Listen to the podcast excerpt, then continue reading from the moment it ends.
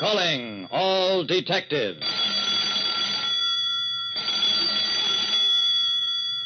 Many detectives never encounter a perfect crime. But I once ran into two of them on a single case. That is the situation on this page from my casebook. The casebook of Jerry Browning, private detective.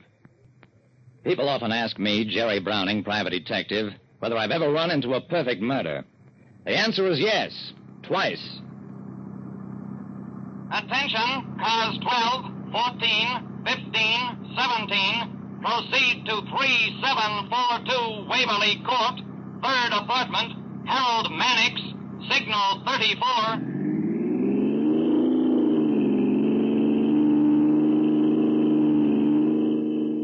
That's how it started. When I picked up the police call on my car radio. Harold Mannix was a friend of mine, a man who made his money backing ideas and inventions. Signal 34 meant that he'd been murdered.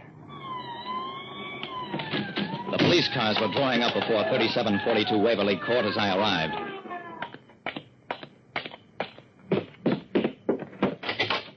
Lieutenant Dawson of Homicide met me at the door.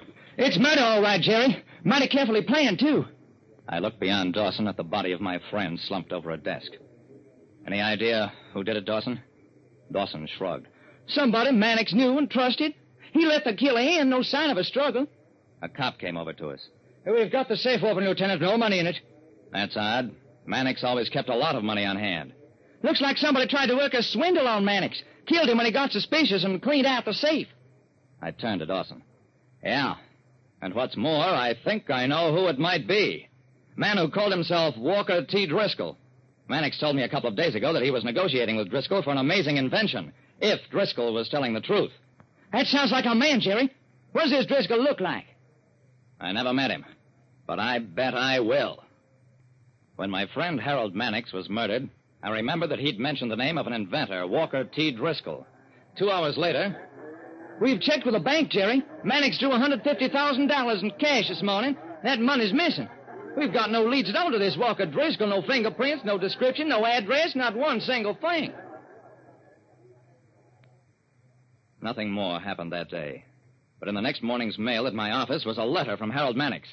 It must have been mailed only a few hours before he was killed, and asked me to visit him in order to discuss a checkup of Walker T. Driscoll, who claimed to have invented a new machine that would positively locate underground oil deposits. The letter mentioned that Mannix had drawn 150000 from his bank as first payment on the machine, but that he would not pay out the money until I verified Driscoll's claim of being an expert geologist and mining engineer. I grabbed the letter and made a beeline for police headquarters. Well, Jerry, I just got through trying to phone you.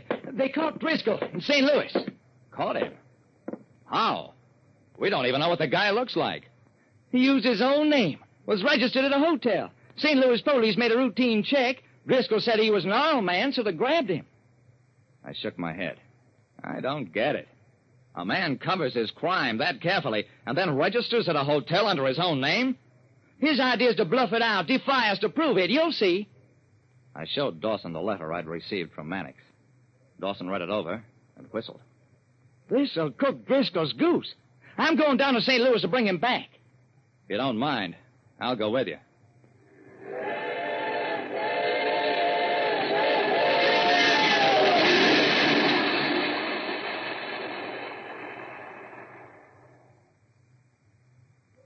Is your name and profession? The man squinting into the spotlight was short, stocky, furtive eyed. Looked more like a petty hoodlum than.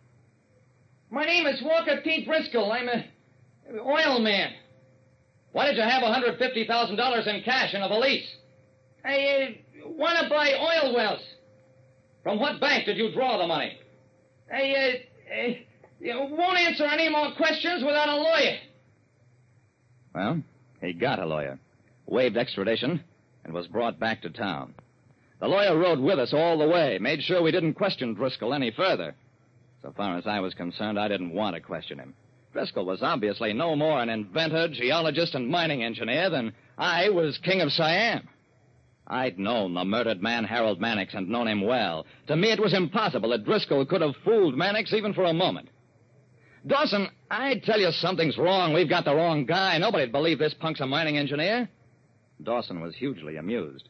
Of course he's no mining engineer. His right name is Frankie Palace, gambler, suspected hold-up man, has a record as long as your arm. Yeah. But was he ever a swindler? Why, sure. He tried to swindle Mannix, didn't he?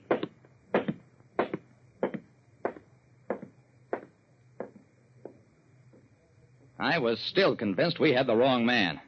I tried taking my suspicions to the DA and was tossed out for my pains. I tried talking to Driscoll's lawyer, who gave me a queer look. Mr. Browning, the confidences of a client can't be violated by his attorney. My client, who calls himself Walker Driscoll, now admits that his real name is Frank Palace. But he claims to have assumed the name of Driscoll only to evade San Francisco police.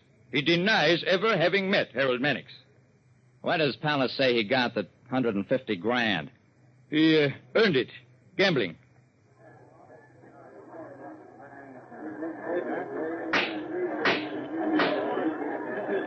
That's the story the lawyer tried to tell in court. A jury of 12 men and women listened to it and then returned their verdict. Guilty of murder in first degree.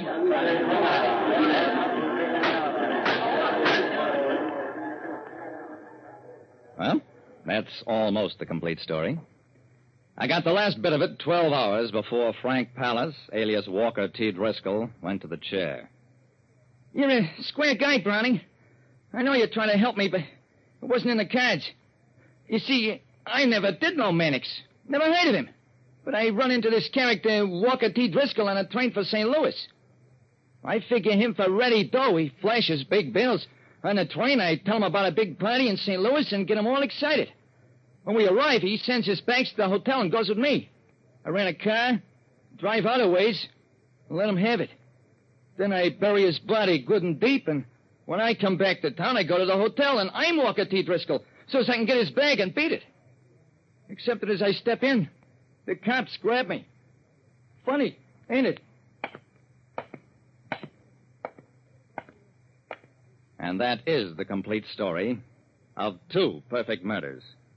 Like I said, criminals can be smart. So smart that they sign each other's death warrants.